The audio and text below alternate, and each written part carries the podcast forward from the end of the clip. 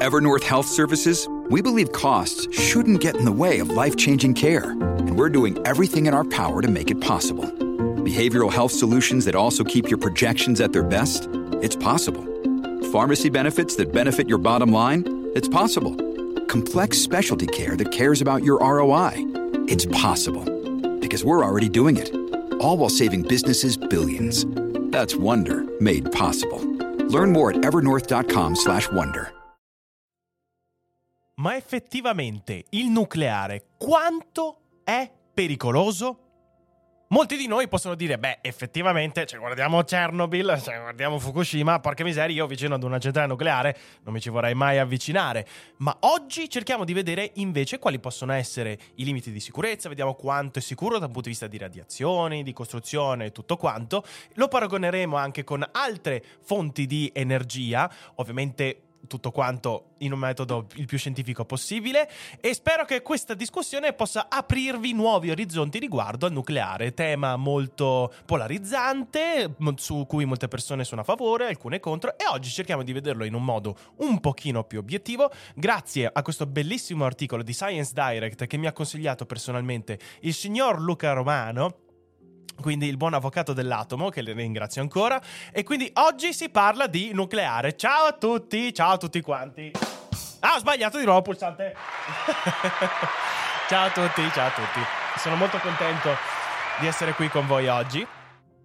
Ciao, grazie, grazie, sei, sei, sei mancato, bentornato, grazie, grazie per chi non lo sapesse, ho ha avuto il Covid dopo il Luca Comics e da un punto di vista statistico la cosa non è che mi abbia particolarmente sorpreso perché sapete quando in una fiera ci sono all'incirca 90.000 persone al giorno e io non l'avevo mai preso in due anni e mezzo ho detto beh dai forse questa è la volta buona mi è andata anche abbastanza bene comunque in tre giorni eh, mi sono già negativizzato quindi tutto a posto, tutto bene. Ciao carissimi, ciao. Grazie ovviamente anche a tutti gli abbonati. Grazie mille, grazie mille. E, um, oggi quindi parleremo di ma una FFP2? No, perché sono negativo, quindi non ne ho bisogno. Grande avvocato dell'atomo, assolutamente. A te quanto è durato? Io sono positivo da lunedì scorso.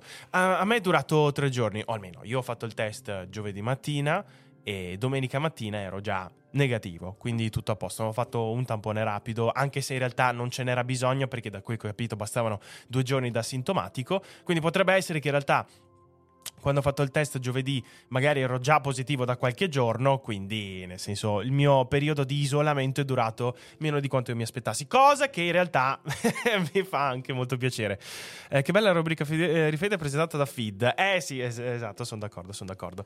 Quindi oggi parliamo di nucleare perché quando ne abbiamo parlato ancora, credo un paio di settimane fa, se non mi sbaglio, ho visto che c'era molto interesse a riguardo e quindi ho chiesto se effettivamente vi poteva interessare una puntata dedicata al nucleare e oggi ne parliamo grazie a questo articolo che mi ha consigliato il buon Luca Romano, quindi che lo ringrazio ancora, di Science Direct. È un uh, articolo senza paywall, quindi se volete dopo vi lascio anche il link in descrizione, così eh, anche nella chat, così se volete leggerlo, se volete approfondirlo, eh, avete tutto il tempo, anche perché è abbastanza lungo, quindi è probabile che non riusciamo a finirlo questo articolo qua. Io cercherò di mettercela tutta per fare in modo di leggere almeno tutte le cose più importanti. Se vi va, nel momento in cui vediamo che ci sono ancora molte parentesi aperte, nel, nel, momento in cui magari vediamo che ci sono molte cose da affrontare, potrebbe essere che potremo dedicare domani la seconda puntata per sviscerare ulteriormente questo discorso e magari potremo collegarlo, comunque raggrupparlo a qualcos'altro. Quindi sappiatemi dire se la puntata vi è interessata, così magari potremo dedicare una seconda parte a questo articolo che gli ho dato una sfogliata prima ed è molto interessante, c'è molta ciccia, molta ciccia, e è anche abbastanza aggiornato perché questo articolo qua è di quest'anno, eh, del 2 luglio 2022, e quindi tecnicamente ci dovrebbero essere dei dati che possiamo considerare anche abbastanza affidabili. Poi sotto anche il suo consiglio, quindi io mi posso dire, o almeno mi posso fidare ulteriormente. Ma fide l'anagramma di fede? No. il nucleare è sempre interessante per me, sì, assolutamente, assolutamente. Allora, anche st- anche stessa cosa, ma sono letto un paio di giorni. Eh sì, ovviamente cosa che dipende da persona a persona di quanto riguarda il Covid. Ma direi che è il momento di non cincischiare perché ci sono molte cose da affrontare oggi. Ma ho un grande, grandissimo annuncio per voi oggi, ragazzi.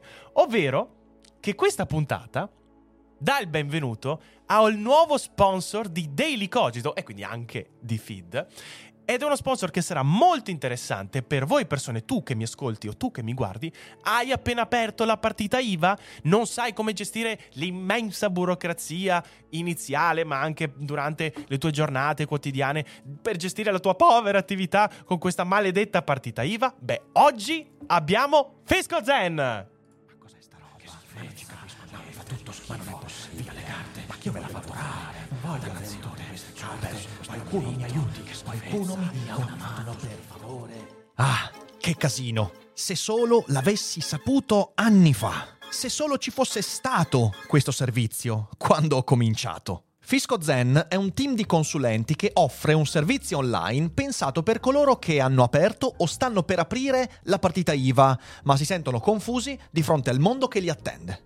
Tasse, burocrazia, dichiarazione dei redditi, mamma mia. Ed ecco che arriva Fisco Zen. Fisco Zen mette a disposizione un consulente fiscale dedicato che semplifica la vita di chi deve gestire la propria attività lavorativa, dal tool di fatturazione e il calcolatore di tasse in tempo reale alla dichiarazione dei redditi gratuita, dalle scadenze fiscali alla preparazione dei documenti necessari. Fisco Zen ti accompagna con la sua piattaforma facile e sicura nella crescita del tuo progetto. Ora che hai capito che cos'è Fisco Zen, voglio anche dirti che mi hanno dato 50 consulenze fiscali gratuite da offrire alla community. Per ottenerla basta cliccare al link in descrizione oppure andare su fiscozen.it. Dai su, approfittane tu che puoi. Fisco Zen è il consulente che cercavi per far crescere e coltivare la tua attività.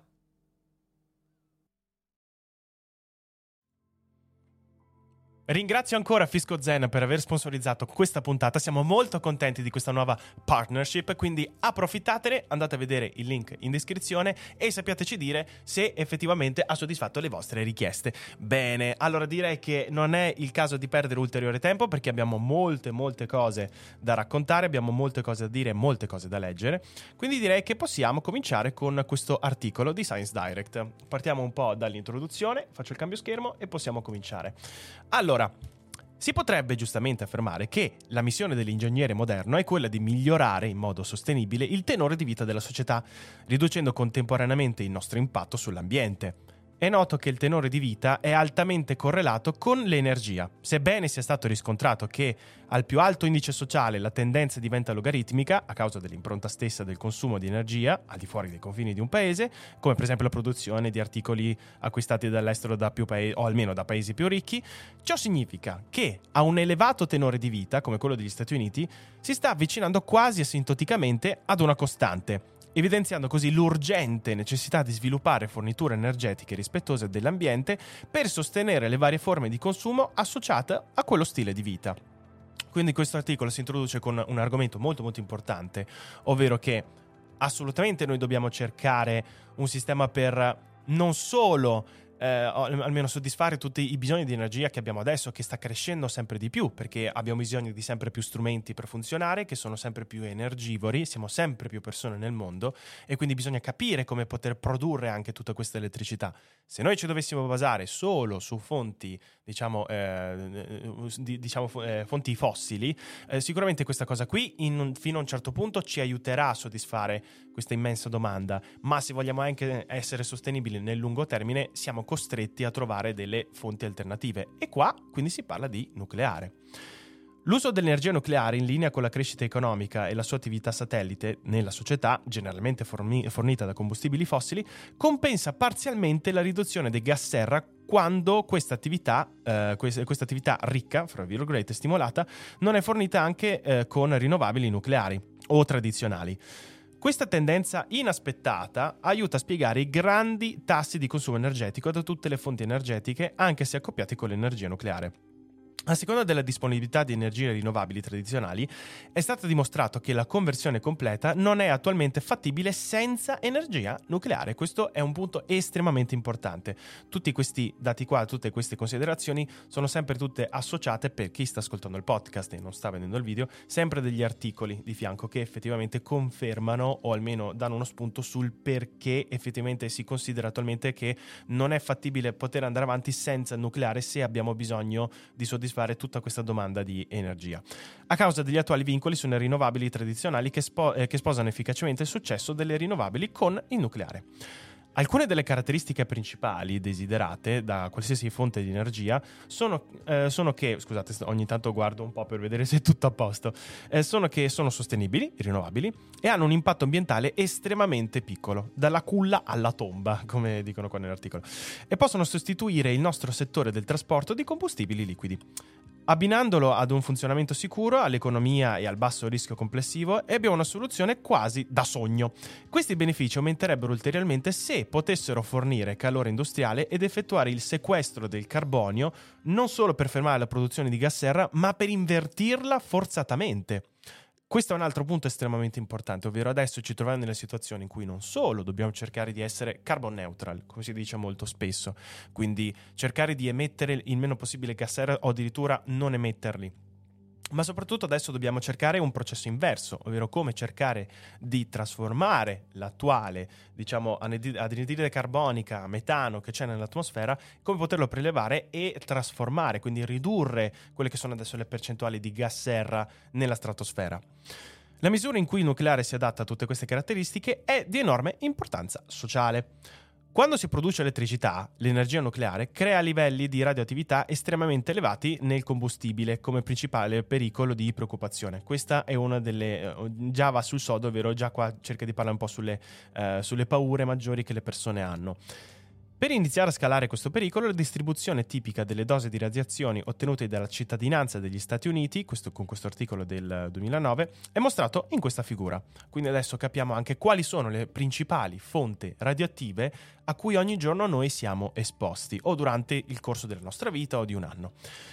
Si noti che quasi la metà della dose proveniente da applicazioni mediche, eh, con tutte le fonti industriali combinate, e che sono complessivamente quasi trascurabili, una piccola frazione di punto percentuale che include l'uso, l'uso di energia nucleare. Quindi adesso ve lo mostro qua che è un pochino più grande nel PDF ovvero quali sono effettivamente le, pon- le fonti principali da cui noi eh, diciamo, riceviamo radiazioni. Possiamo vedere c'è una parte medica, che è quella più, eh, più importante, dalla tomografia, dalla medicina nucleare, eh, eh interventional fluoro- eh, fluoroscopy e conventional radiography eh, fluoroscopy. Quindi queste sono le principali fonti a cui noi siamo esposti a materiale radioattivo, come dire. Poi c'è radon e toron e poi c'è interno dallo spazio, oggetti che effettivamente che noi consumiamo che producono diciamo, materiale radioattivo e poi l'acetone industriale che come potete, come potete vedere è all'incirca tra lo ze- meno dello 0,1% il lato industriale e il lato consumer è del 2%.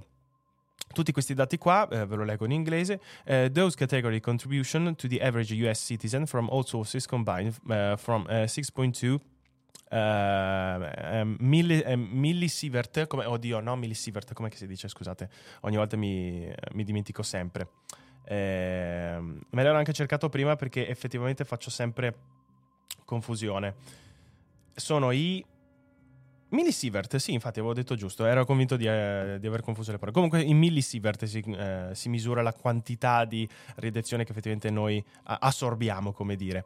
E, ehm, per esempio qua si parla di 6,2 millisievert. Se non mi sbaglio, avevo visto prima che all'incirca una PET eh, vi espone a qualcosa come 25 millisievert.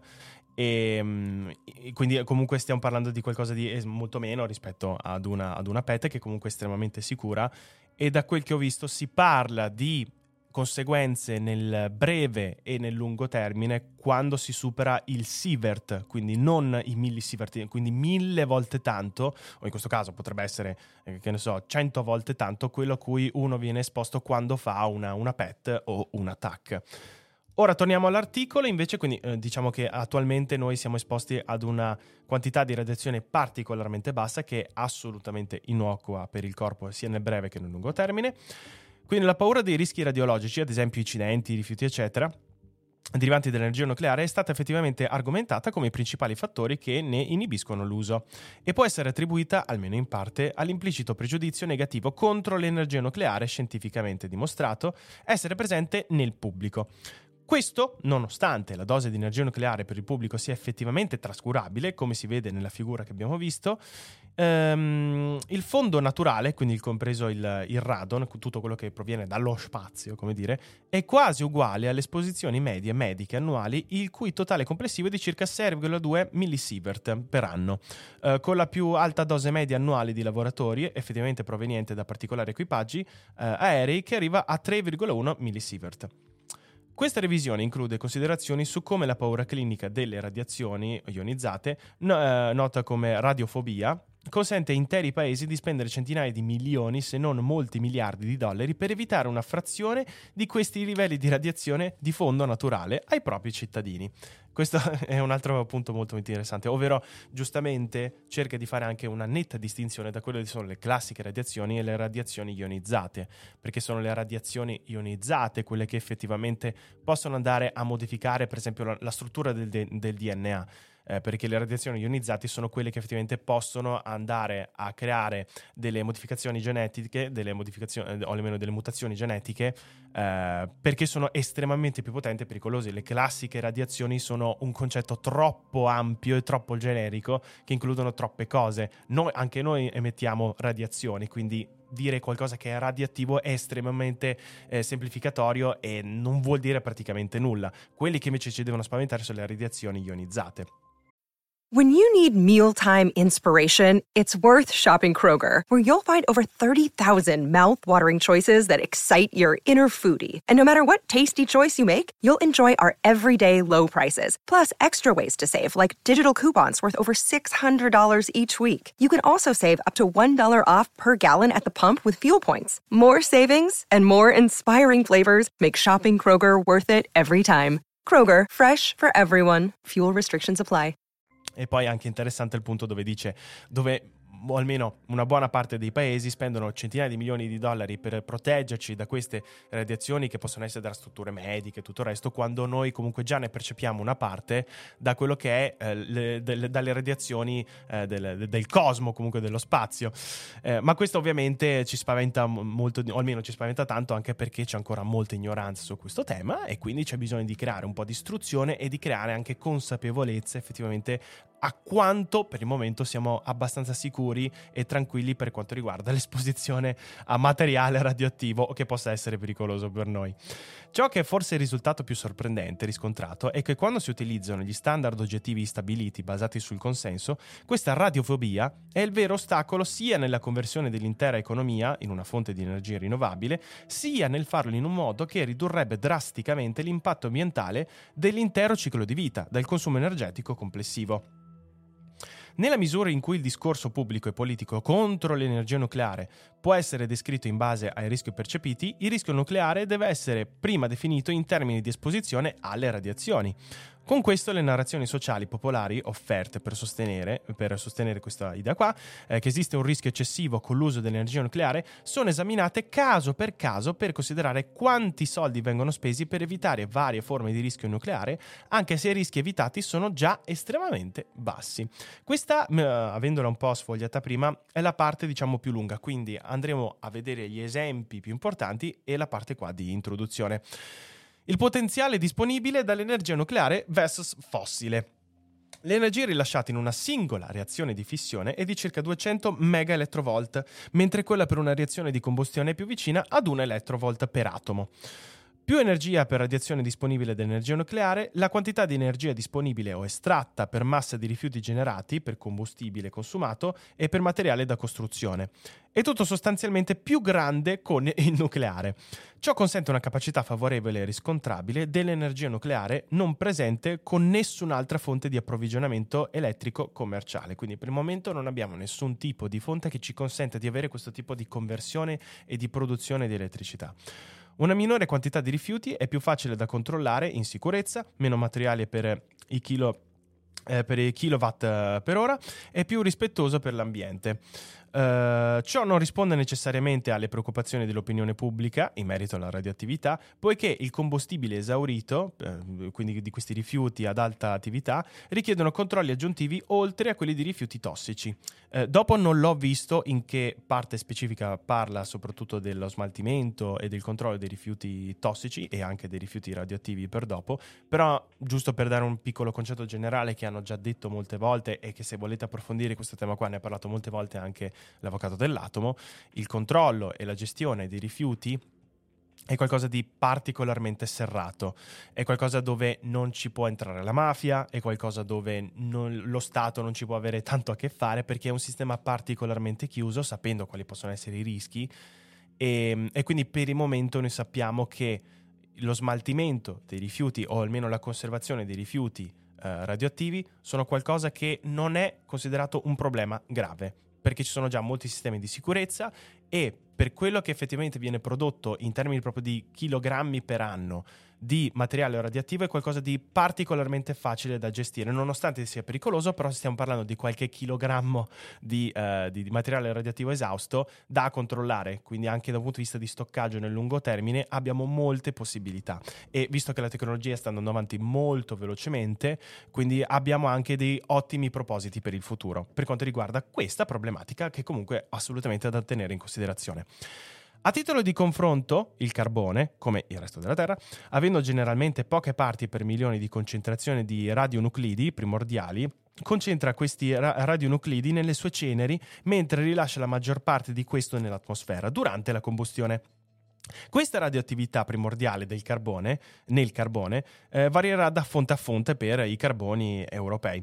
E comunque sono risultati in media 191 più 90%, 91 più 32%, sto cercando anch'io un po' di interpretare questi dati qua, eh, comunque in teoria da quel capito è qualcosa di particolarmente inferiore, comunque produce molta meno energia eh, per chilogrammo rispetto al nucleare ovviamente. A seconda dei termini di origine utilizzati per una centrale elettrica a carbone è stato dimostrato che il radon rilasciato da solo può superare le concentrazioni massime consentite per gli impianti nucleari, quindi attualmente noi sappiamo che gli impianti nucleari producono emissioni di, di, di, carbone estremamente inferiori rispetto a quelle invece uh, basate a, o almeno di uh, creazione di elettricità invece a base di carbone, combustione del, del, carbone. Che poi ricordiamoci il carbone durante la sua combustione, una buona parte di questa energia che è presente all'interno non è convertita in, in, energia pura, come dire, perché viene semplicemente eh, dissolta o comunque viene dispersa in, in calore, quindi c'è una grandissima dispersione in calore che rende il carbone particolarmente anche poco efficiente, soprattutto se lo paragoniamo con il nucleare. Mentre ci allontaniamo da combustibili fossili, la capacità di guardare in modo completo ai rischi dimostrabili dell'energia nucleare separata dalle narrazioni di paura radiofobica deve essere abbracciata. Se eh, paure infondate diventano un driver nel processo decisionale, allora soluzioni ben ragionate possono diventare un obiettivo senza speranza. Questo documento tenta di passare in rassegna le argomentazioni eh, popolari contro l'energia nucleare dovuta agli incidenti, alla gestione delle scorie nucleari, alla non proliferazione da una prospettiva oggettiva di rischio. Quindi qua adesso si parla della gestione del rischio. Se un individuo insiste sul fatto che l'energia nucleare deve essere sicura, questo potrebbe facilmente essere interpretato come equivalente al raggiungimento del rischio zero. Questo ne abbiamo parlato anche con l'avvocato dell'atomo, però è importante ripeterlo. Che il nucleare non possa raggiungere un rischio zero è stato persino sostenuto in letteratura come giustificazione per la sua eliminazione. E già qua fa molto ridere. Cioè, anche la, un, por- porca miseria, anche una pala eolica non ha rischio zero, perché se tu ti butti di testa su una pala eolica e ti trancia la testa, anche quello tecnicamente non ha rischio zero. Quindi questa roba qua fa molto ridere. Il rischio ha tuttavia una definizione tecnica e quindi una metrica fonda- uh, formale e può essere applicata per confrontare e gestire i rischi della radiazione ionizzata, qualsiasi altra fonte di rischio con uh, i rischi industriali, chimici, biologici e di sicurezza sebbene ce ne siano altri come finanziari, politici e sociali. La definizione tecnica di rischio può essere definita dal prodotto di una probabilità di esito oggettiva e dalle conseguenze di tale risultato. Le conseguenze possono essere scalate in base a varie metriche, ma quando queste vengono stabilite può verificarsi un quadro per la gestione del rischio. Eh, qua abbiamo anche una piccola equazione. Ciò significa che il piccolo derivante dall'uso dell'energia non può mai essere portato a zero per qualsiasi scelta energetica che ha conseguenze deleterie, senza il qua- eh, o almeno senza in qualche modo rendere quelle probabilità individuali estrema- esattamente zero. Tecnicamente l'unico modo per far sì che le conseguenze di un particolare risultato abbiano una probabilità zero è, che, è quindi non fare nulla. Poiché allora la possibilità, o almeno la probabilità, è per definizione zero. E, e, questa è una cosa che ovviamente fa molto ridere, però era fondamentale almeno da, da leggere. Parliamo invece della gestione un po' più equilibrata del rischio e anche soprattutto anche del rischio di esposizione radiologica. Le categorie primarie per le quali viene espressa preoccupazione pubblica e politica per l'esposizione alle radiazioni ionizzate sono il rischio di sindrome acuta da radiazioni e la possibilità di tumori latenti. L'ipotesi più comunemente usata per il rischio radiologico dovuto a tumori latenti è, almeno eh, è che la probabilità aumenta linearmente a partire da 0,2 Sievert ad un tasso di circa il 5% per dose assorbita di Sievert. Uh, le conseguenze finanziarie di questa, uh, di questa, prevenzione dei rischi possono essere gettate nel costo per dose annuale collettiva di fondo evitata. Le stime, dei, eh, le stime di costi in questo, in questo, modo assumono l'ipotesi lineare che senza soglia come scenario peggiore, eh, attribuendole significato fino ai livelli di fondo naturale, o più specificatamente quanto denaro viene speso per evitare una dose di fondo naturale annuale eh, equivalente per la società. Quindi l'ipotesi lineare senza soglia. Uh, un esteso follow-up epidemiologico dei sopravvissuti alle bombe atomiche di Hiroshima e Nagasaki e di molte altre uh, corte esposte ha dimostrato che esposizioni alle radiazioni ionizzate superiori a 100 millisievert sono associate ad aumenti lineari statisticamente significativi delle probabilità di tasso di cancro. Tuttavia, a dosi efficaci inferiori a 100 millisievert, la vera, eh, la vera, forma, della, anzi, la vera forma della curva dose-risposta non è nota e, no, e sono necessarie molte ricerche per far luce sulla vera natura di queste esposizioni. Poiché le esposizioni professionali e pubbliche sono in generale molto al di sotto di questi 100 millisievert, quindi per ordini di grandezza, questa mancanza di conoscenza ha portato ad un dibattito su come dovrebbe essere gestita la radioprotezione. Quindi attualmente non abbiamo almeno altri strumenti che effettivamente eh, siano in grado di creare quel tipo di quantità di, di, di, di radiazioni, neanche delle strutture e neanche eh, de, degli oggetti o almeno specifici aree de, mediche come nelle eh, medicine nucleari siamo esposti a quel quantitativo di radiazioni. Il più basso ragionevolmente raggiungibile. Oltre a garantire l'esposizione a radiazioni ionizzanti siano giustificati e limitati, i fondament- almeno i principi fondamentali della radioprotezione operativa e le, normative, le normative associate richiedono un'ottimizzazione, quindi i rischi associati alle esposizioni devono essere mantenuti a LARA, che qua mi dispiace, uh, credo che intenda quindi eh, sia un as soon as, possible, comunque il più basso ragionevolmente raggiungibile. Uh, vediamo un po' per andare avanti. Possiamo dire che allora il ah, Lara. Eccolo qua, specifiche di progettazione biologica. La vita sulla Terra richiede molte cose come l'acqua liquida, la geologia unica per il contenuto elementare minerale e la, progetta- e la progettazione cellulare. Uh, e persino fino a questi requisiti, eh, requisiti ge- eh, genomici minimi è ragionevole aspettarsi che troveremo più requisiti, ma il principio chiave viene fatto qui è che come la vita, come la conosciamo, è davvero progettata specific- eh, specificatamente per la nostra biosfera unica che ha sempre incluso radiazioni ionizzanti. Ah, ok, d'accordo, quindi parla comunque della presenza naturale di radiazioni ionizzanti. Allora, modelli alternativi per rischi di esposizione a basso livello.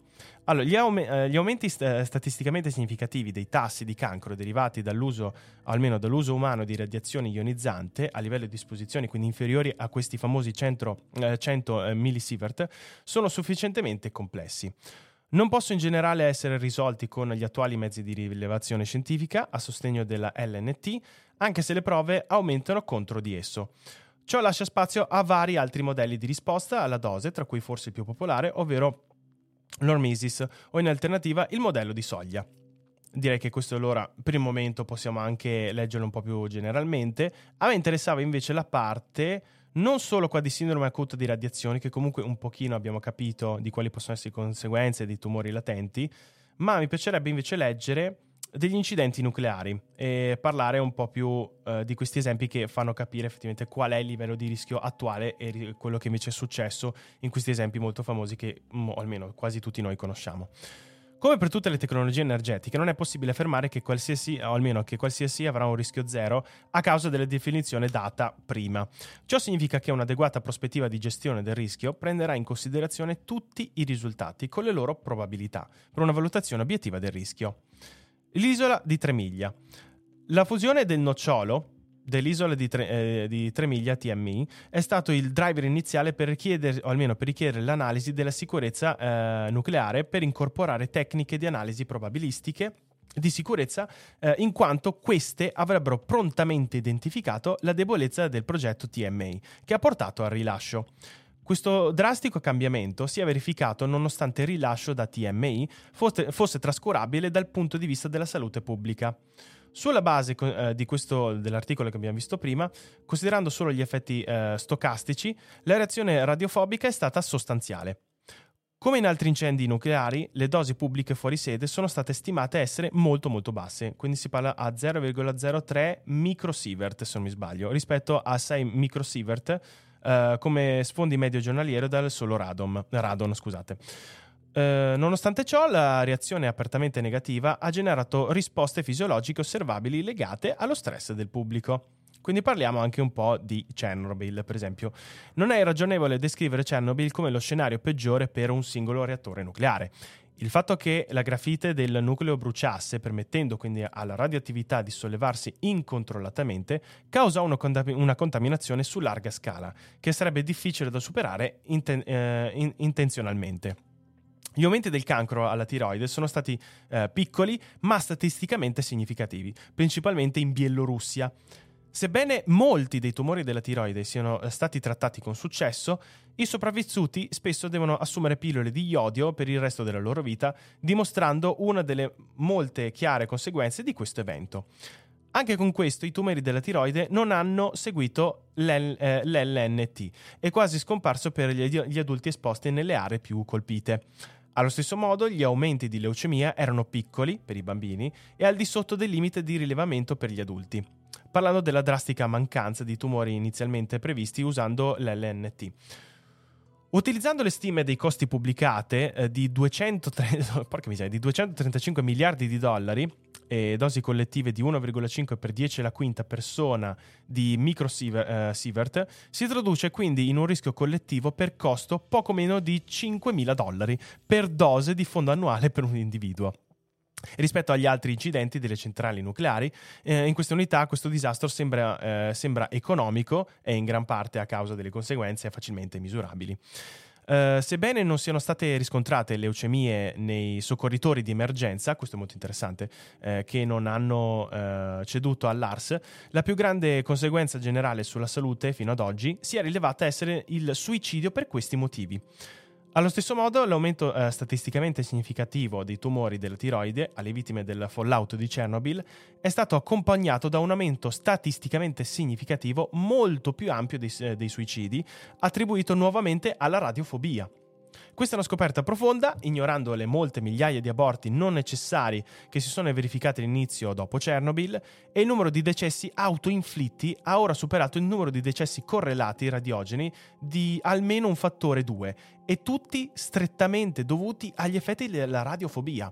Questo è estremamente agghiacciante, non l'avevo visto quando l'ho sfogliato prima l'articolo, che la paura sulle radiazioni e tutte le sue conseguenze, eh, quindi riguardo purtroppo anche suicidi e ad aborti voluti, ha causato molti più danni a quelle che sono state effettivamente le conseguenze a livello fisiologico delle radiazioni. Questa è una cosa per me abbastanza sconvolgente, non l'avevo, non l'avevo mai sentita questa cosa qua. E adesso un bel caffè finito. Perché rischiare di rimanere senza caffè quando puoi abbonarti a Caffè Borbone? Prezzi vantaggiosi, costi di spedizione inclusi, tante possibilità di personalizzazione e l'abbonamento lo sospendi quando vuoi. Decidi tu la frequenza, la qualità, scegli tra le cialde e capsule compatibili e crea il tuo mix di gusti e miscele. Mai più senza caffè con l'abbonamento Caffè Borbone. Tutte le info su caffèborbone.com. Apparentemente questo accompagna uno stigma in cui gli altri guardano quelli irradiati come malati, eh, come quelli esposti, che hanno la tendenza a incolpare tutti i problemi di salute alle radiazioni, creando un ciclo autopagante e autocondannante, lasciandoli senza speranza. Questo è un risultato molto profondo e gli effetti psicologici dell'evento di Chernobyl sono stati ora trovati come la più grande conseguenza per la salute pubblica dell'evento. Sembra che la paura sia il vero nemico degli incidenti nucleari. E, anche, e noi ne abbiamo molti esempi anche oggi, sia nella costruzione, nel posizionamento delle centrali nucleari. Tutti sono estremamente spaventati, nonostante sappiamo quali possono essere le misure di sicurezza adesso, la radiofobia, quindi anche semplicemente stare vicino ad una centrale nucleare, è ancora qualcosa che spaventa molto, molto, molto di più rispetto a quello che può essere magari eh, in realtà. Fukushima. L'evento di Fukushima potrebbe essere descritto come uno scenario peggiore per un reattore nucleare di progettazione occidentale e un argomento pubblico primario espresso contro l'uso dell'energia nucleare. Qui si sono verificate fusioni multiple del nocciolo del reattore con perdite accompagnate nell'ambiente. A differenza di Chernobyl, quindi facciamo anche un piccolo Uh, paragone, le dosi tipiche ai soccorritori erano solo nell'intervallo di 10 uh, eh, di, uh, millisievert a causa delle caratteristiche di progettazione della sicurezza del reattore come un contenimento. A questi bassi livelli di dose, una, popol- una, popolazione estremamente ampia, milioni, dovrebbe ricevere questa dose per vedere solo un aumento statisticamente significativo dell'induzione del cancro dopo il periodo di latenza, generalmente superiore ad un decennio. L'aumento a 10 millisievert sarebbe solo dello 0,05% se l'LNT è corretto a questi livelli. Come risultato di queste piccole dosi, questo ha portato più organismi di esperti, o almeno ha portato più organismi di esperti internazionali a concludere che non ci sono effetti medici misurabili attesi all'intero, all'intero rilascio di Fukushima. Letteralmente nessuna differenza percepibile dai tassi e dagli effetti naturali. Questo organismo di consenso è stato orga- organizzato dalla stessa organizzazione internazionale che ha riunito il panel internazionale sui cambiamenti climatici, cioè le Nazioni Unite. Questo, anche questo è molto intor- interessante secondo me. Questa affermazione merita un esame piuttosto sostanziale, data la reazione viscerale che spesso accompagna la parola Fukushima. Con tale terrore associato al concetto di Fukushima e la risposta apertamente negativa subita proprio al nome, affermare che tutte le radiazioni hanno avuto effetto zero almeno soprattutto anche effetti medici misurabili, è quasi la definizione stessa di dissonanza cognitiva di qualsiasi sentimento antinucleare da parte di individui ben intenzionati. Può allora essere vera una tale affermazione? L'Organizzazione Mondiale della Sanità, l'OMS, e il Consiglio delle Nazioni Unite per gli effetti delle radiazioni atomiche, insieme a più documenti di revisione, quindi tutto questo poi, se volete leggerlo e approfondirlo, è nell'articolo ed è tutto linkato, sono tutti giunti a questa stessa conclusione. Non ci si aspettavano conseguenze mediche radiogeniche misurabili da tutte le radiazioni di Fukushima emesse. In alternativa ci sono sostanziali conseguenze mediche dallo stress di una percezione ad alto rischio da parte di un pubblico dell'evento.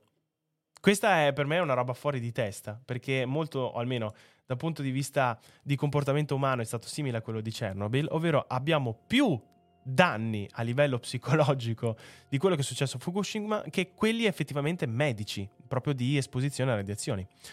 Per esacerbare questo concetto estremamente contraddittorio creato dalla radiofobia riguardo al disastro di Fukushima, è stato ora dimostrato che ogni morte di un membro del pubblico era pienamente attribuibile all'evacuazione in preda al panico.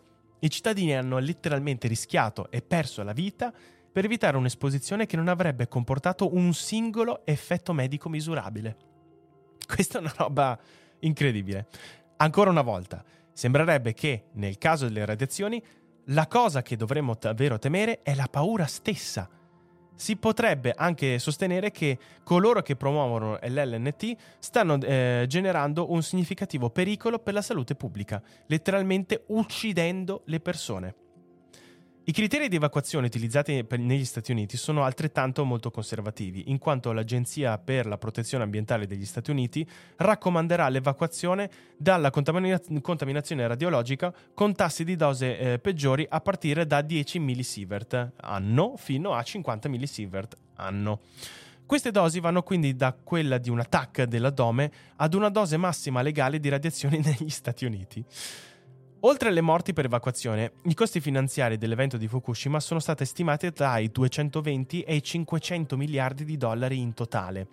La dose collettiva a lungo termine è stata quindi stimata di 10 millisievert per persona. Da questo, in unità di dose di fondo annuale, 3,1 millisievert, e questo costo per rischio è poco più di 300 mila dollari per dose di fondo annuale per individuo. Cioè, io non mi aspettavo questo tipo di, di eh, di risultati perché ero convinto che Fukushima da un certo punto di vista, almeno da un certo punto di vista ambientale, ha rilasciato eh, delle quantità di um, radiazioni nocive. Invece dal punto di vista, a quanto pare, fisiologico, niente. Quindi eventuale smaltimento geologico delle scorie nucleari, questo è molto importante, questo dobbiamo leggerlo e fate attenzione. Il termine spesso, eh, scusate, il termine stesso scorie, scorie nucleari è effettivamente un'altra fase terroristica per il pubblico attraverso la sua rappresentazione del discorso comune. È stata persino considerata una significativa ingiustizia sociale per i timori derivanti da questo termine di non dover essere un driver nel processo decisionale senza alcuna considerazione quantitativa del rischio. Secondo il NEI, uh, che ha quant- il NEI, questo non mi ricordo che cos'è, mm, non riesco a trovarlo. No, non riesco a trovarlo, non capisco se è un ente o qualcos'altro. Uh, secondo il NEI, dopo, i, uh, dopo 7.000 spedizioni di combustibile usato per l'industria nucleare mondiale dal 1970, non ci sono state perdite di materiale radioattivo o lesioni personali. Quindi già qua una cosa molto importante. Per il momento, in 50 anni che facciamo uno stoccaggio di materiale nucleare radioattivo, non ci sono state perdite di materiale o lesioni personali. Dato che non si è verificato un rilascio di questo tipo negli Stati Uniti dal trasporto legale, autorizzato, e di scuole nucleari commerciali, ciò fornisce una stima della probabilità limite di un tale evento. Gli Stati Uniti hanno ricevuto quasi il 20% della loro fornitura elettrica dal nucleare per oltre 45 anni. Nonostante ciò, secondo il Dipartimento dell'Energia degli Stati Uniti, Uh, in effetti gli Stati Uniti hanno prodotto circa 83.000 tonnellate di combustibile usato dal 1950 e tutto uh, portere, uh, potrebbe stare su un singolo campo di calcio ad una profondità inferiore a 10, a 10 metri. Un volume così piccolo per una produzione così enorme deriva da una densità di energia così elevata che si trova nell'energia nucleare. Quindi per il momento in 70 anni eh, gli, gli, Stati Uniti hanno prodotto 83.000, 83.000, eh, tonnellate di combustibile, che quindi basterebbe un campo da calcio ad una profondità inferiore di 10 metri. Tuttavia, stiamo parlando di 70 anni ragazzi. Tuttavia, per portare le scorie, e soprattutto adesso noi, secondo me, se non mi sbaglio, possiamo usare meno combustibile perché abbiamo una tecnologia ancora più precisa, quindi possiamo usare sempre meno combustibile per produrre questa quantità incredibile di energia.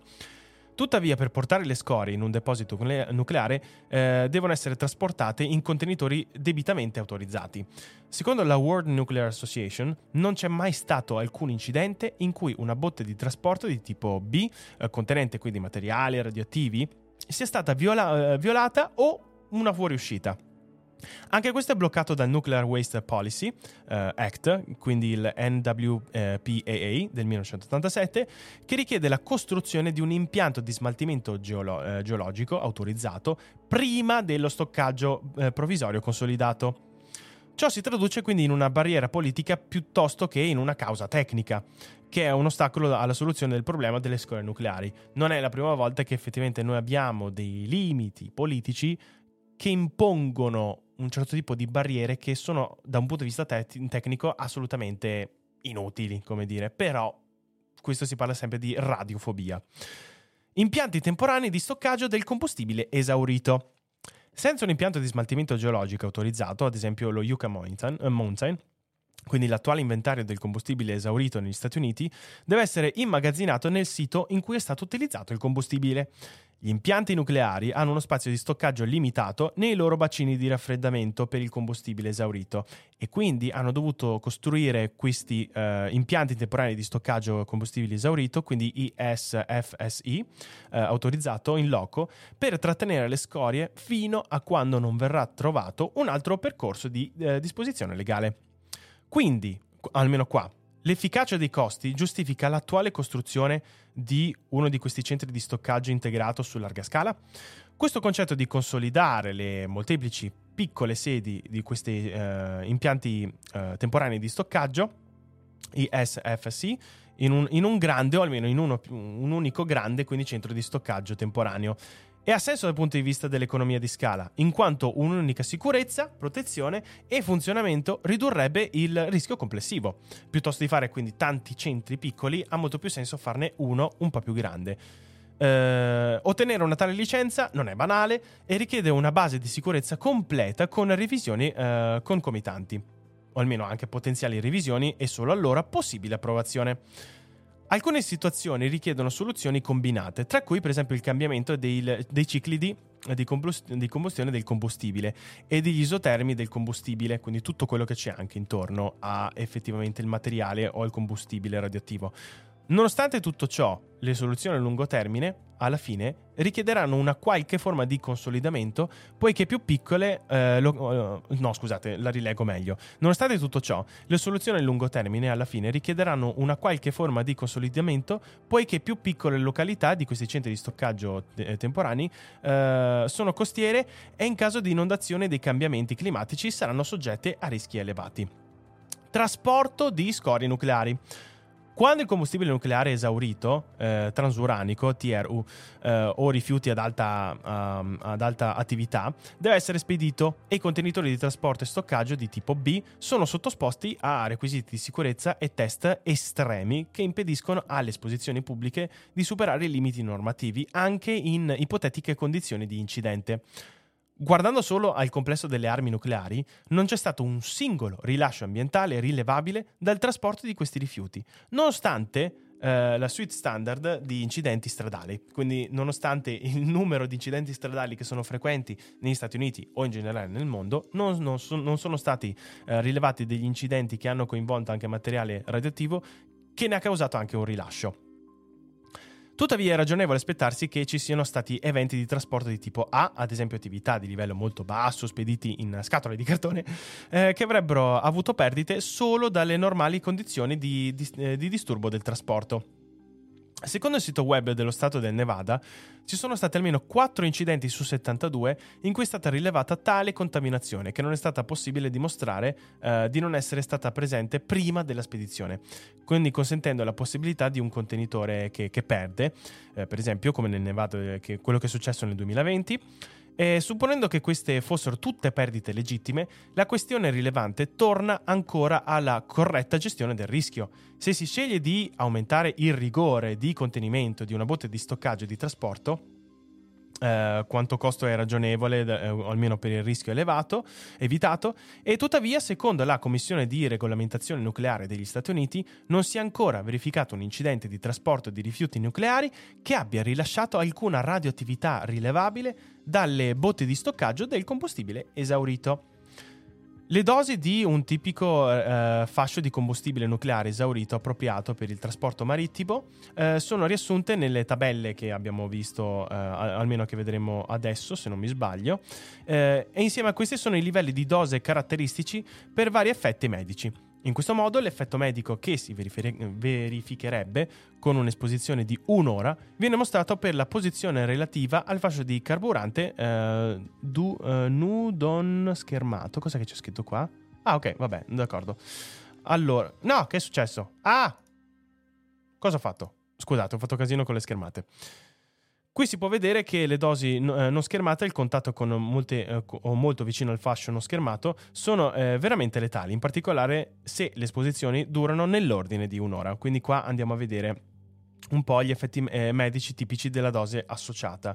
Quindi qua si parla di dose orarie, eccetera, eccetera. Co- cos'è che è successo? Cos'è che è successo?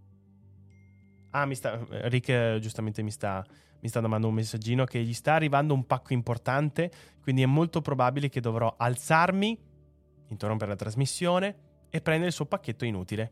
Grazie Rick, grazie Rick. Ovviamente è bello sapere che anche da lontano tu vuoi disturbare la nostra trasmissione, sono molto contento.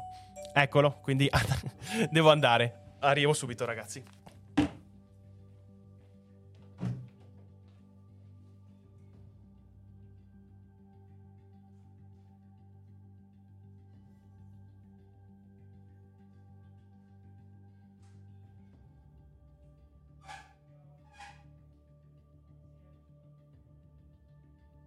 Vacanze in Sicilia o in Sardegna. Con i traghetti GNV viaggi in relax, porti tutto quello che vuoi e ottieni super vantaggi. Col nuovo programma Fedeltà MyGNV accumuli punti viaggiando, ricevi un cashback del 20% e tanti sconti a bordo. Non c'è modo più conveniente per andare in vacanza. Scopri i dettagli su gnv.it.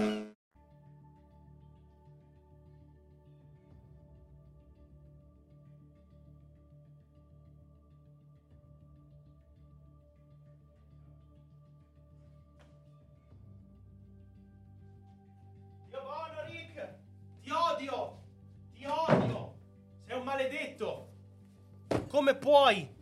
Come puoi interrompere la mia trasmissione? Eh? Non ti vergogni?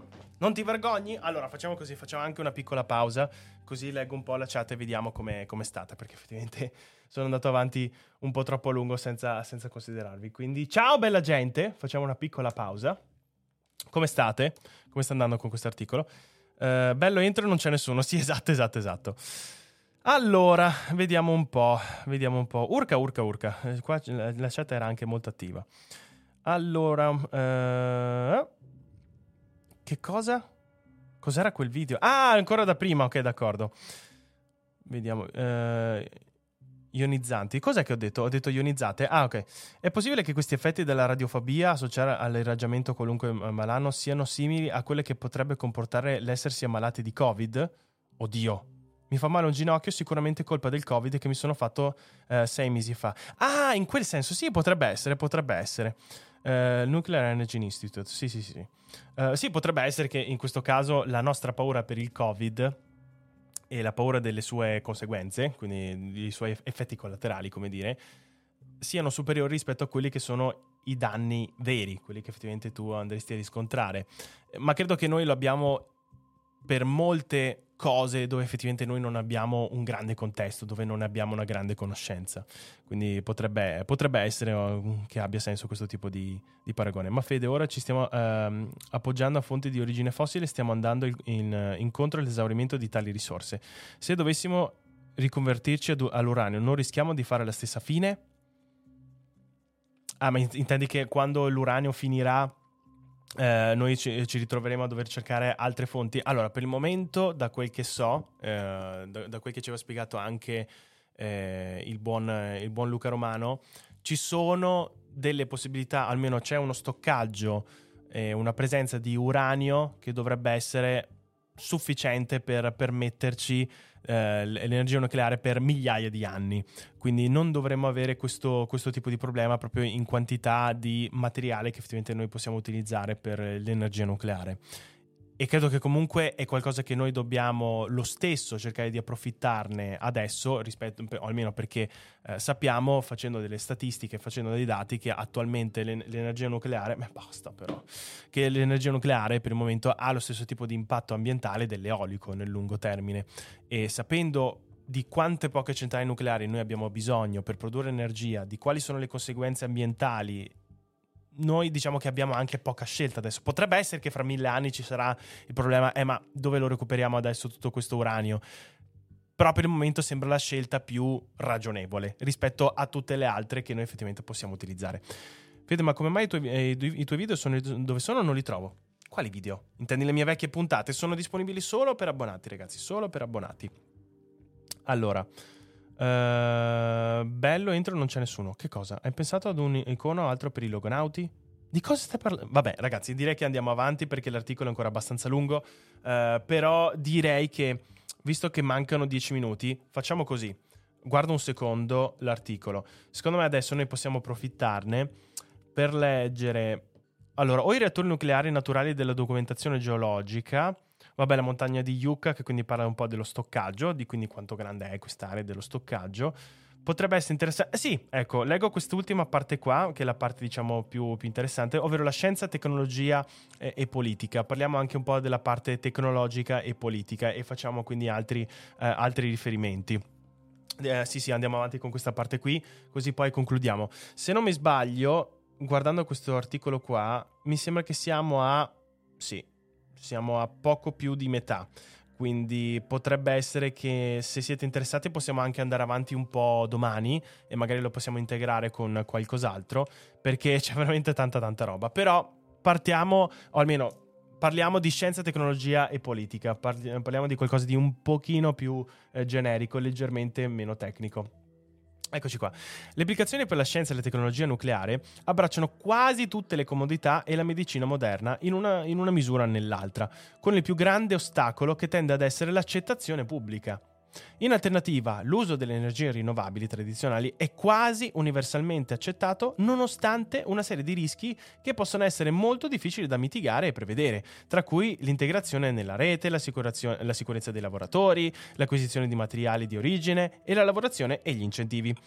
Il costo per il consumatore non è semplicemente l'unico impatto del ciclo di vita di preoccupazione, in quanto l'impatto ambientale deve essere ridotto al minimo per la sostenibilità. L'uso del ciclo di vita dei, ma- dei, materiali è proprio un punto di interesse ambientale nella scelta di una fonte di energia. Il Dipartimento dell'Energia degli Stati Uniti ha confrontato le fonti di energia in base ai requisiti totali del ciclo di vita dei materiali, come mostrato in questa figura qua, mi figura 3. Questa metrica è simile all'uso totale del, suo, eh, del suolo dedicato, poiché l'impronta de- per la centrale elettrica non è l'unico impatto preoccupante. Quando si considera la quantità totale di materiali per l'energia ottenuta, la compatibilità ambientale delle energie rinnovabili sembra scomparire completamente rispetto al nucleare. Qua per esempio c'è cement, glass, others, concrete and steel. Se noi guardiamo la quantità che serve di acciaio, altri tipi di materiali, vetro, cemento, ehm, per esempio panne- pannelli solari, guardate, qua stiamo parlando di quasi 1797 eh, massa di materiali per tonnellate. Ah, eccolo qua, quindi in questo caso stiamo parlando che il solare Uh, attualmente richiede 1797 tonnellate per, terava- eh, per terawatt uh, per terawattora di produzione di, di, elettricità. Poi subito dopo c'è quella idroelettrica che ha bisogno di tantissimo uh, concrete, che ha bisogno di tantissimo cemento e un po' di acciaio e quindi ha bisogno di all'incirca 14.000 tonnellate o almeno ha bisogno di 14.000 tonnellate di materiale per, uh, per wattora, per terawattora. E poi ci sono 8.000 tonnellate invece di materiale per l'energia proveniente dal, dal vento, quindi l'eolico, eh, per produrre almeno quindi 8000 tonnellate per terawattora. E poi c'è quello geotermico che ha bisogno di un po' un misto di materiali che può essere quindi il cemento, l'acciaio, il vetro eccetera eccetera. Ma se lo paragoniamo invece al nucleare, sempre paragonato quindi in terawattora che è in grado di, ehm, di produrre, c'è un utilizzo di materiali abissale, estremamente inferiore rispetto agli altri tipi di energia, rispetto agli altri tipi di, eh, di fonti rinnovabili. Questo perché centrale nucleare è molto più concentrata, molto più piccola, ovviamente. Questa dicotomia è solo esacerbata dalla necessità dell'energia tradizionale del carico di base eh, di, eh, per convertirsi alle energie rinnovabili tradizionali. È stato dimostrato che la necessità di un carico di base de- nell'alimentazione della rete rende impossibile una conversione completa alle rinnovabili tradizionali senza una fornitura di carico di base come i combustibili fossili o il nucleare in questo caso. Perché qua ragazzi stiamo parlando di 760 tonnellate di materiale in confronto a 1000, cosa, stiamo parlando? 3700 tonnellate di, uh, questo cos'è quello più azzurrino, di cemento, stiamo parlando di 7900 tonnellate di acciaio, uh, 1797 uh, tonnellate di altri tipi di materiali per, pane- per, i pannelli solari, perché sappiamo quanto sono anche complicati, di quanti tipi di materiali diversi ha bisogno. Quindi è, è una roba fuori di testa il paragone. Emissioni di gas serra a supporto della rete. Se un motore primario per le scelte energetiche non è semplicemente che sia rinnovabile, ma che anche eh, generi emissioni minime di gas serra per kilowattora prodotto, l'energia nucleare è stata ritenuta altrettanto buona, se non migliore, delle altre fonti rinnovabili. Un risultato significativo in questo senso è mostrato nella figura della uh, Quadriennial Technology Reviews del 2015. Quindi in questo caso qua noi abbiamo questa bella tabella che parla del life cycle uh, greenhouse uh, gas emission, quindi del ciclo almeno della produzione di gas serra durante il suo ciclo di vita. Eh, qua forse ho bisogno di ingrandire un po' di più così riesco a farvi vedere un pochino meglio. vediamo un po'. Questa è la figura 4, emissioni di gas serra prodotte durante il ciclo di vita per eh, kilowattora generate da tutte le fonti energetiche. Questa cifra utili- eh, auto- utilizzata per autorizzazione nel 2020. Vediamo se riesco a trovare qualcos'altro, quindi vediamo. Ah, eccolo qua, fotovoltaico, eh, come potete vedere dall'immagine, poi ovviamente per chi lo sta ascoltando in podcast, poi cercheremo di lasciarvi il link. Uh, solar power, geotermico, eolico, questo qua, uh, biopower, ed eccolo qua, nucleare, quindi abbiamo comunque un impatto anche qua molto vicino allo zero quindi della produzione di gas serra e di grammi di CO2 per kilowattora di, eh, eh, quindi di produzione di elettricità. Eh, quindi quando parliamo di fotovoltaico, eh, solar power, geotermico, eolico, ehm, biopower eh, e nucleare sono quelli più bassi. Se andiamo un po' più avanti invece vediamo che quelli che attualmente consumano durante il loro ciclo di vita, eh, che emettono più gas serra, sono nat- gas naturale, Vediamo, poi c'è il carbone e poi vediamo che cos'è. Sì, sono tutti, ovviamente, dipende, va- vari tipi di, di centrali a carbone, ovviamente, sì, sì, certo, ha senso. Dopo l'attuale crisi climatica identificata dall'IPCC, l'imperativo di passare l'energia di base per la rete non dovrebbe essere solo una questione di sicurezza nazionale, ma ora è stato dimostrato e riconosciuto che il nucleare deve svolgere un ruolo molto più ampio di quanto precedentemente realizzato. Lo stesso si può dire per i sistemi ibridi di nucleare accoppiato e rinnovabili tradizionali. Il beneficio combinato, eh, combinato è chiaramente un'opzione che non dovrebbe essere ignorata. Se l'energia nucleare è accoppiata con la produzione, per esempio, di idrogeno, che, eh, che con, per consentire la capacità di eseguire il, il carico, la tecnologia pienamente sviluppata richiederebbe comunque incentivi finanziari a causa del costo per il nucleare, che non è considerato basso, ovviamente, anche per i tempi di realizzazione. Tuttavia, se accoppiato con le energie rinnovabili tradizionali, il contributo nucleare può trasportare intermediari che eh, consentono la produzione di idrogeno per le celle a combustibile e fornendo un trasporto diretto di CO2 per capacità di mitigazione e non un incentivo costi-benefici, ma chiaramente a sostegno della sostenibilità climatica. Energia per il trasporto di combustibile liquido fornita dal nucleare. Vediamo, forse questo lo possiamo anche lasciare. Uh, però credo che questo lo dobbiamo leggere anche per andare un po' ad una conclusione. L'energia nucleare può ora essere rinnovabile. È noto da tempo che il contenuto minerale dell'acqua eh, di, sorgente, eh, del, di, sì, eh, di, sorgente, fresca di montagna proviene dalla lisciviazione delle rocce ah, okay, attraverso le quali eh, l'acqua gocciola. Più specificatamente, non solo i minerali eh, familiari filtrano nelle acque superficiali, ma tutti i costituenti elementari della roccia migrano nell'acqua a vari livelli con la roccia e continuamente reintegrata dalla tettonica placche. La tettonica placche costituisce uh, le montagne e i continenti, rendendo qua- questi minerali rinnovabili simili all'idroelettrico o geotermico, no, o, sì, o geotermico, in termini di uh, sequenze di rifornimento naturale. Questa teoria geologica di base si applica anche agli elementi pesanti in modo tale che le specie di uranio eh, risultanti che vengono versate passivamente nell'oceano ogni anno sono circa 9 volte il tasso annuale consumato totale di energia totale degli Stati Uniti. Eh, questo articolo del 93.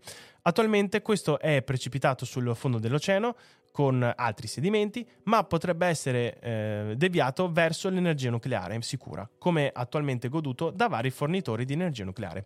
La tecnologia per estrarre l'uranio dall'acqua di mare è interamente passiva, fatta eh, rivestendo una matrice di, di, fronde, ok, posta sul fondo dell'oceano o galleggiante sulla superficie, con una resina praticamente inerte che concentra l'uranio disciolto nel, nell'acqua eh, di mare, quindi sulla resina, bypassando efficacemente le tradizionali eh, strutture minerarie e di macinazione.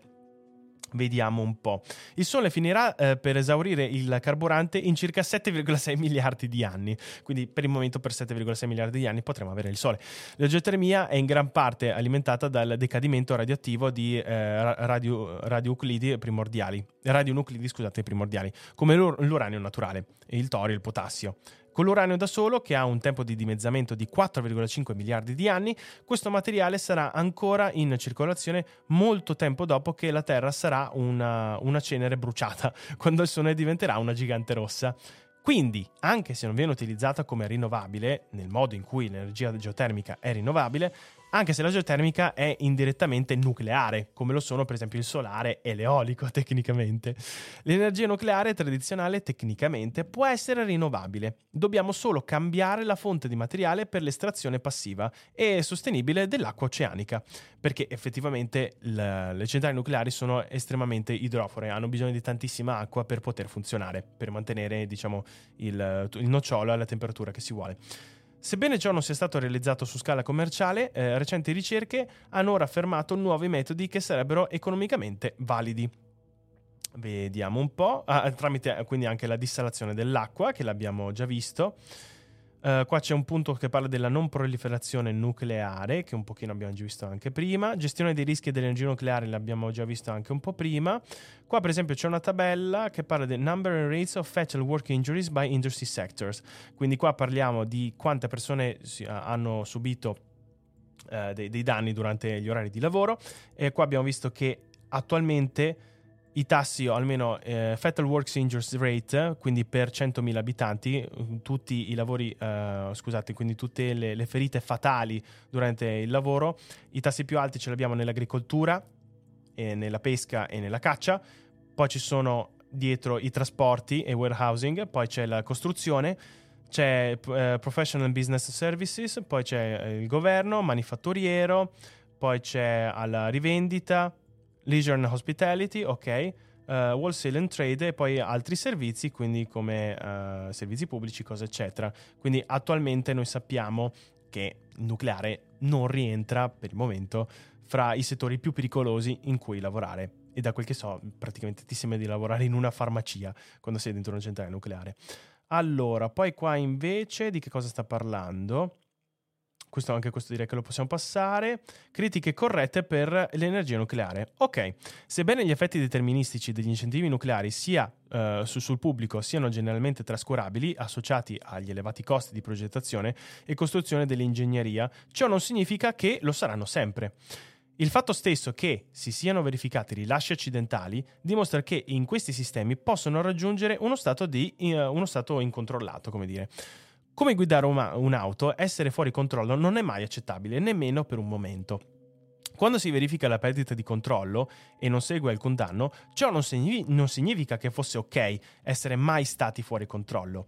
Il fatto che i sistemi di sicurezza per i progetti occidentali abbiano in gran parte mantenuto gli incidenti nucleari della gamma delle conseguenze trascurabili non affronta realmente il danno fisiologico che deriva dalla radiofobia, come un vero problema che impedisce alla società di beneficiare di questa tecnologia. Ciò aumenta anche il costo dell'utilizzo di questo per l'elettricità, anche a causa degli ampi sistemi di sicurezza richiesti. In poche parole, entrambe queste questioni sono critiche legittime per l'utilizzo dell'energia nucleare oggi. Accettazione da parte del pubblico, direi che possiamo uh, concludere, con, concludere con, questo, con questo punto qua. Una delle difficoltà nel comunicare argomenti complicati come i rischi comparativi al pubblico in uh, modo completo è tradurre questi concetti in modo significativo, secondo la propria narrativa. Ciò ha portato a comprensibili carenze identificative nei media quando si discute il tema dell'energia nucleare. Allo stesso modo, la copertura mediatica del disastro di Fukushima ha ampiamente sopraffatto la copertura comparabile dello tsunami in cui quest'ultimo ha ucciso molte decine di migliaia di persone. E quindi implicando che una fusione nucleare innocua è sostanzialmente più interessante per i consumatori dei media di un disastro naturale che uccide, che uccide 10.000 persone praticamente. Dato che Fukushima ha visto solo morti dall'evacuazione in preda al panico, si può sostenere che gli effetti dei media, che si concentrano sui rilasci di radiazioni, hanno solo esacerbato il danno pubblico dalla, no- dalla nostra radiofobia intrinseca collettiva. Il problema è probabilmente esacerbato quando gli esperti di energie eh, rinnovabili tradizionali rifiutano l'energia nucleare come semplicemente troppo rischiosa. Il problema identificato da altri, da, uh, da altri uh, rilevanti per questioni nucleari è la percezione del rischio da un ignoto che genera un'altra disponibilità a pagare, anche quando è noto che il rischio è piuttosto piccolo. Questo può essere anche descritto dal, dal, desiderio di non concentrarsi su falsi positivi, ma piuttosto su risultati di falsi negativi. In parole povere, questo significa che accettiamo una posizione meglio prevenire che curare, anche quando è una spesa esorbitante per un piccolo rischio. Sono molto d'accordo su questo, su questo punto qua, ovvero che noi a volte piuttosto di andare più nel concreto e capire effettivamente eh, che è giusto prevenire piuttosto che curare, ma in questo caso qua ci stiamo perdendo una grandissima possibilità che non sta prevenendo e non sta tantomeno quindi evitando quindi un'ulteriore cura che potrebbe essere più, ehm, più esosa. Ma qua si proprio tratta di una perdita di una grandissima possibilità che nonostante tutti i dati che abbiamo ancora causa molta panico e molti, molti dubbi su questa fonte di energia. Ok, allora l'articolo è molto lungo, come potete vedere, eh, ci sono ancora molte cose da... Ah no, in realtà neanche, neanche così tanto, quindi direi che quasi... Qua... Pensavo che fosse un po' più lungo la parte dopo, quindi dai, leggiamo la conclusione e poi concludiamo. Tecnicamente non ci, eh, non ci dovrebbe essere alcun motivo per non apprezzare tutti i meravigliosi benefici e la sostenibilità e i progressi offerti dai, progetti, eh, dai progressi realizzati con le rinnovabili tradizionali.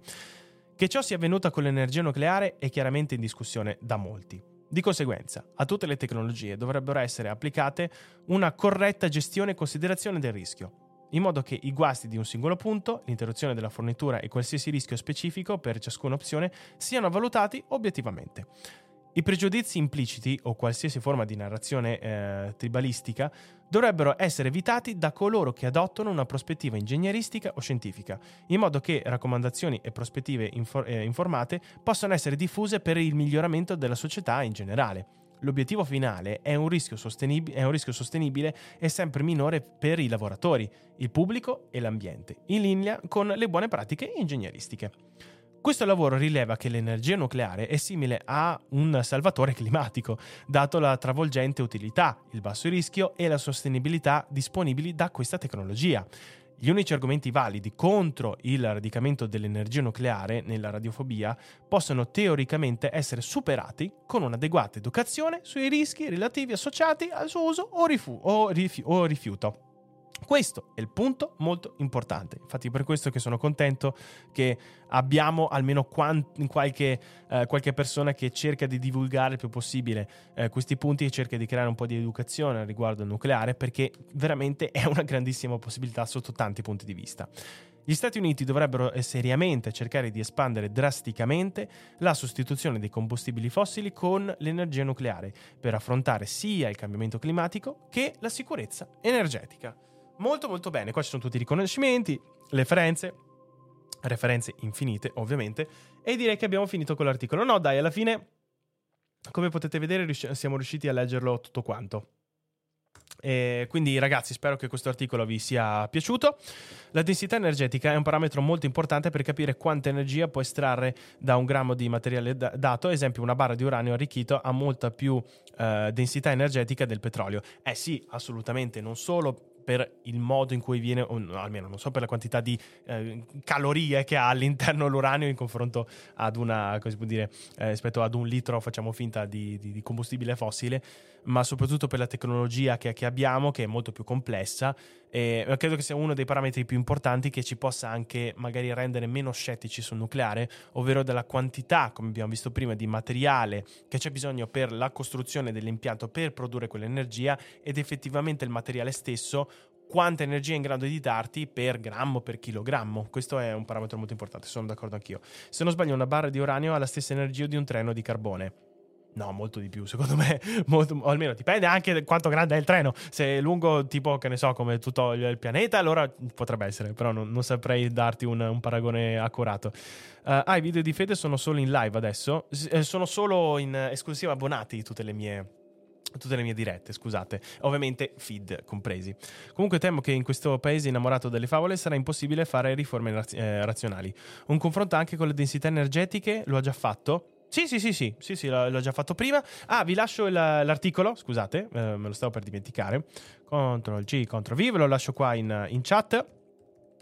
Se volete, eh, se volete leggerlo, e se volete anche ce n'era un altro che era molto interessante ehm, che era sempre collegato a questo, ovvero Designs and Performance uh, Assessment for a Solar to Hydrogen System uh, Thermally assi- Assisted by Recover Heat from a Molten Carbon Fuel Cell. Uh, se volete vi lascio anche questo che mi sembrava comunque abbastanza interessante. Quindi i metodi alternativi che abbiamo per... Ah no, è troppo lungo il, il link. E eh, vabbè, pazzesco. Uh, carbone 25 megajoule al chilogrammo. Ah, ok, d'accordo.